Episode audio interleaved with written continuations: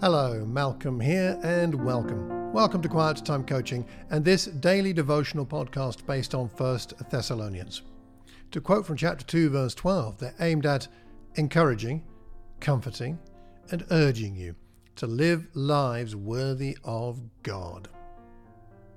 Now, on to today's scripture. Today we're in the second half of verse 15 of chapter 2 and verse 16.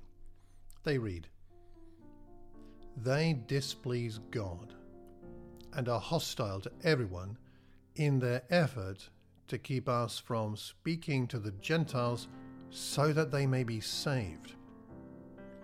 In this way, they always heap up their sins to the limit. The wrath of God has come upon them at last. Who is it that displeases God? It's those Judaizers and those Jewish leaders who oppose God, who, who want to prevent the gospel going to the Gentiles. They're hostile to everyone. They oppose salvation for these Gentiles. Why would they want them not to be saved? It's a mystery, isn't it? Especially when you consider that the Israelites had been saved by God so many times over. Why would they not want others to enjoy this? They were saved from Egypt. They were saved from the desert. They were saved from their enemies like the Moabites and the Amorites. They were saved from, from so many other people who tried to attack them. They were saved from themselves, sometimes by God sending the prophets. And they were saved even from exile. They've been saved over and over and over again, and yet they still oppose this message and the salvation of the Gentiles. Paul says they are heaping it up, heaping up their sins to the limit.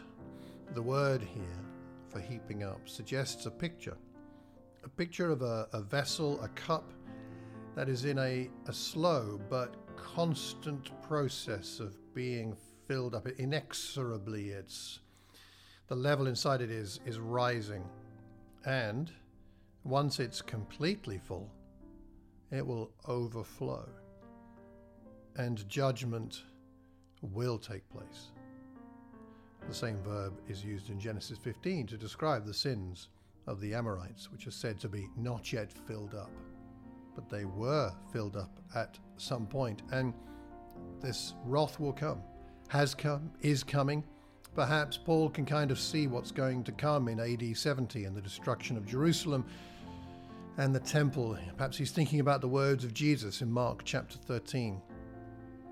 If God's wrath is coming on those who oppose the Thessalonians, it indicates their vindication, though for now, things are tough and unfair.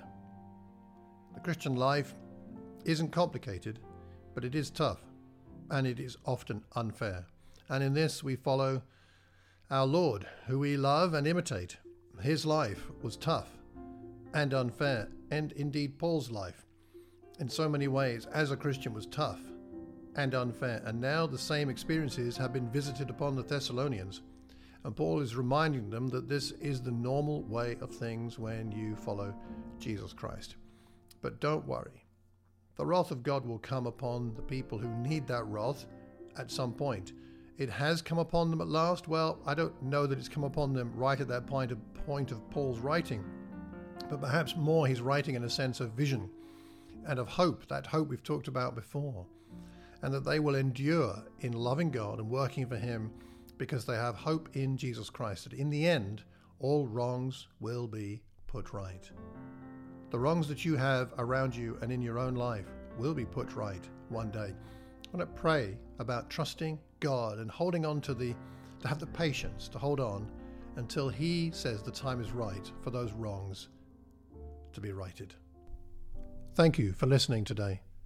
It's my hope, to paraphrase chapter 1 verse 3, that your work will be produced by faith, your labor prompted by love and your endurance inspired by hope in our Lord Jesus Christ.